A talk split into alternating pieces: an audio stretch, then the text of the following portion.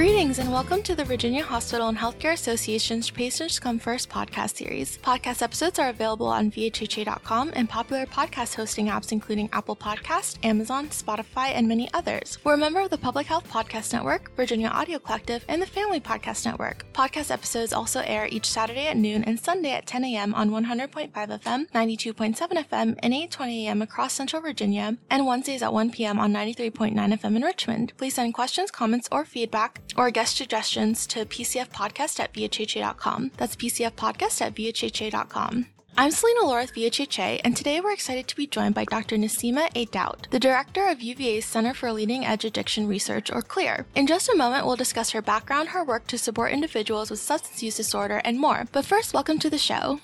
Thank you for having me, Selena.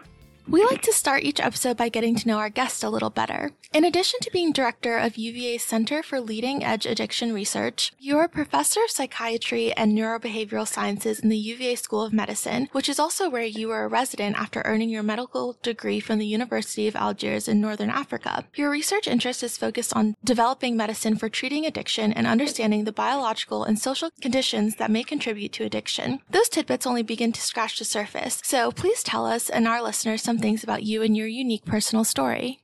So, people a lot of time ask me why I'm interested in addiction. And when I did an addiction research fellowship at the University of Texas, I chose to do it because I thought that there was so much research going on, and it was really one of the fields where sort of we have shown that there are changes in the brain, like neurobiology, happening after we take drugs. So I really was interested in the research part. And then I really fell in love with the population, and because I had a real appreciation for the struggle and how humbling it is to experience an addictive disorder. So since then, I have really focused all my efforts in working with patients, treating them for their addiction, but also trying to develop new ways of treating addiction. Thank you. And we noted that you're focused on treating addiction. So for some context, listeners should know that substance use disorder associated with drugs and alcohol affected 46.3 million people in the United States aged 12 or older in 2021. In Virginia, overdose deaths related to illicit and prescription drugs have been rising. In 2021, an average of 7 Virginians died of drug overdose each day. With that background, Can you clinically define the characteristics of substance abuse and share your observations about substance use disorder trends? Absolutely. So substance use disorder, also sometimes called an addiction, is a psychiatric and medical disorder. And some of the key characteristic symptoms of the diagnosis is, to take larger and larger amount of the substance and develop a sense of tolerance where you have to increase the dose to experience the same effect. If you don't take that substance, you experience either physical or psychological withdrawal symptoms. There are cravings associated with use, preoccupation with use, their attempt to stop and not being able to stop. And really, the use start to consume your life and take, control of your life, your work, your family, and have really negative consequences. It's unfortunate, the opioid epidemic is a multifactorial problem, and there were a lot of reasons for why we got to where we got. And although there are a lot of changes, positive changes that have happened, we're still struggling. We're still seeing people dying from opioid overdose on a daily basis, and mainly because it's still challenging for some to access treatment. And also some of those who manufacture drugs have gotten to manufacture very potent drugs that are more and more addictive, and it doesn't take much to kill someone. So we continue to see a trend. We see more people involved in treatment, which is a very positive thing, but it's still not enough. We also see people who are involved in treatment and not stay in treatment, because when someone experiences addiction, it really affects every aspect of their life. So just treating the behavior, the addiction itself, the craving, is not enough. It really requires addressing addiction from a biopsychosocial approach, which means, helping these people regain control of their use, helping them get jobs, helping them get housing, helping them develop skills, treating their psychiatric illness that's often associated with it. So it really requires all that to get the results that is needed. And in Virginia, inpatient hospital data showed a rise in demand for mental health and substance use care during the COVID-19 pandemic, while most other inpatient service line volumes declined. Meanwhile, public opinion survey data indicates more Americans say their mental outlook and wellness has declined. What do you make of those data points? It is very alarming, and it is accurate. You add an opioid epidemic and then COVID lockdown, and it is a perfect recipe for a mental health crisis. Now we see that everywhere. It is really hard to try to get access to care. Again, there's a lot of new ways. There is telemedicine that it has really helped and eased access to treatment, but the need, it's so big that I think it's going to take us a decade to reach where we need to reach. But a lot of times when people have a mental health problem, and then with COVID, social isolation, and stress associated with that period, mental health crisis has gotten worse, and a large amount of population have relied on other alcohol substances to cope. And something we don't talk a lot about, which is behavioral addiction. Whether it's excessive gaming, excessive shopping, excessive eating, something to cope. So we see a lot of that currently. A few moments ago, we mentioned the UVA Center for Leading Edge Addiction Research. One intriguing clinical trial that's underway is focused on the use of sound waves to try to reprogram brain cells to combat cocaine addiction. We should note that while sound wave technology is used in medical imaging and other treatment applications, this particular clinical trial is a novel approach to combating substance use. If you would, please tell us about the work of the center generally and share some insight about that particular clinical trial. The Center for Leading Edge Addiction Research, also known as CLEAR, is fully staffed with research coordinator, nurses, physicians, social workers, and research investigators, including myself. So one of the focus of our CLEAR Center has been on developing new intervention for different type of addiction, from alcohol use, meth use, cocaine. We do different things. Recently, we piloted a helpline where we set up a sort of an 800 number during the COVID sort of crisis where people could call the helpline and get connected with treatment. And we also asked these participants to sort of give us feedback of what's needed. And it's no surprise what was needed. It's a lot of access to treatment for opioid addiction. But one of the comments that we got was they liked talking to people, that in this era of technology, people find it hard to access care because it feels pretty overwhelming when you have to go online and click so many clicks to get anywhere. So having a phone number to call and talk to someone, they found that to be very helpful. And I'm really pleased to see that there are a lot of now helplines that are available. There is a suicide hotline. I know Virginia has also now at the state level has a sort of a helpline for addiction that people can call. So it's, this is the way to go, where people call and talk to someone who could sort of orient them. We have tried different medication to reduce craving for addiction. And we even finished a trial on the use of TMS, or transcranial magnetic stimulation, that is approved for depression, but we use it to see if it helps people using alcohol. So we do very different trials, but all our trials are focused to try to find ways to helping people struggling with addiction.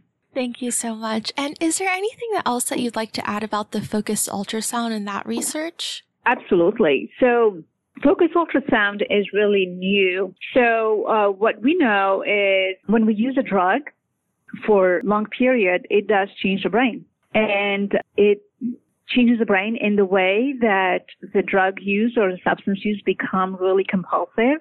And although the person knows that they should stop, they're unable to stop.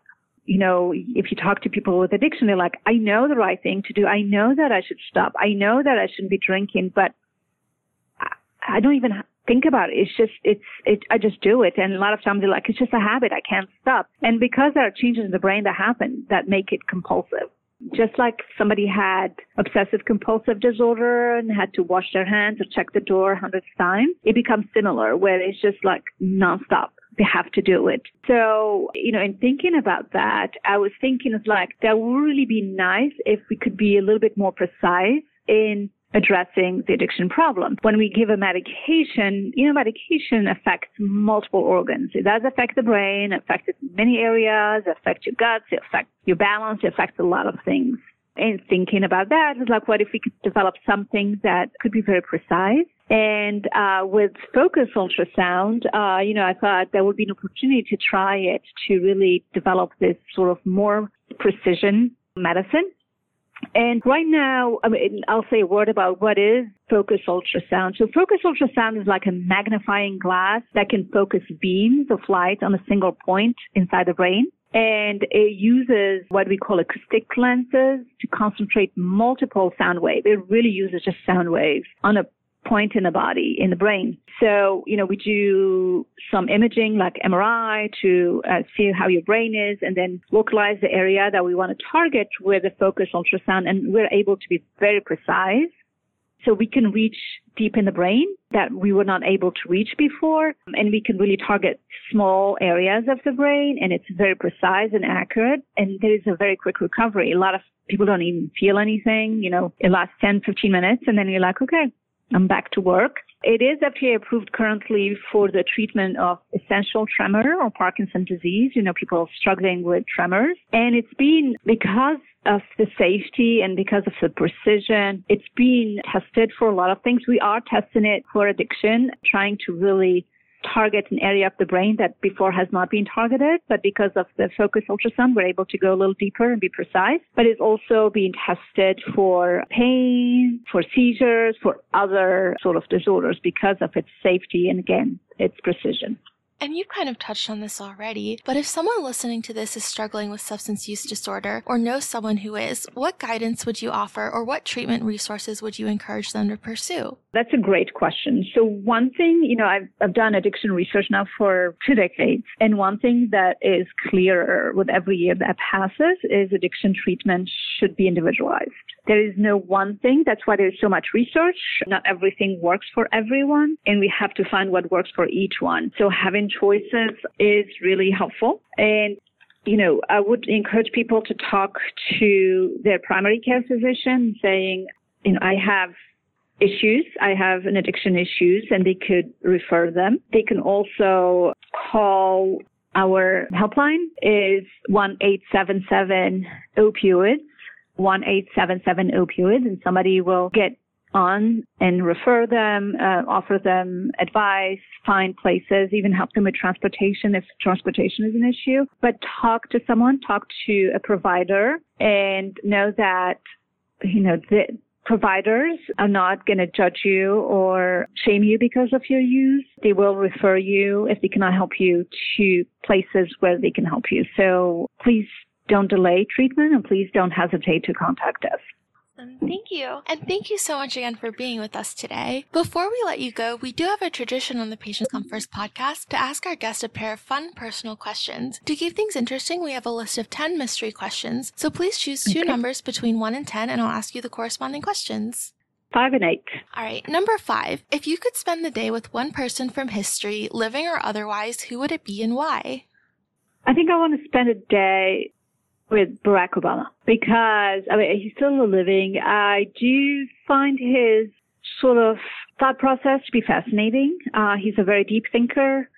And whether we agree or not with his sort of political view, I do find him to be such a deep thinker. And he had such a positive view of life, like that I really want to spend a day with him and really try to understand how he thinks about a lot of the problems, humanity problems, because I think he really can think at that level. I think I would appreciate that.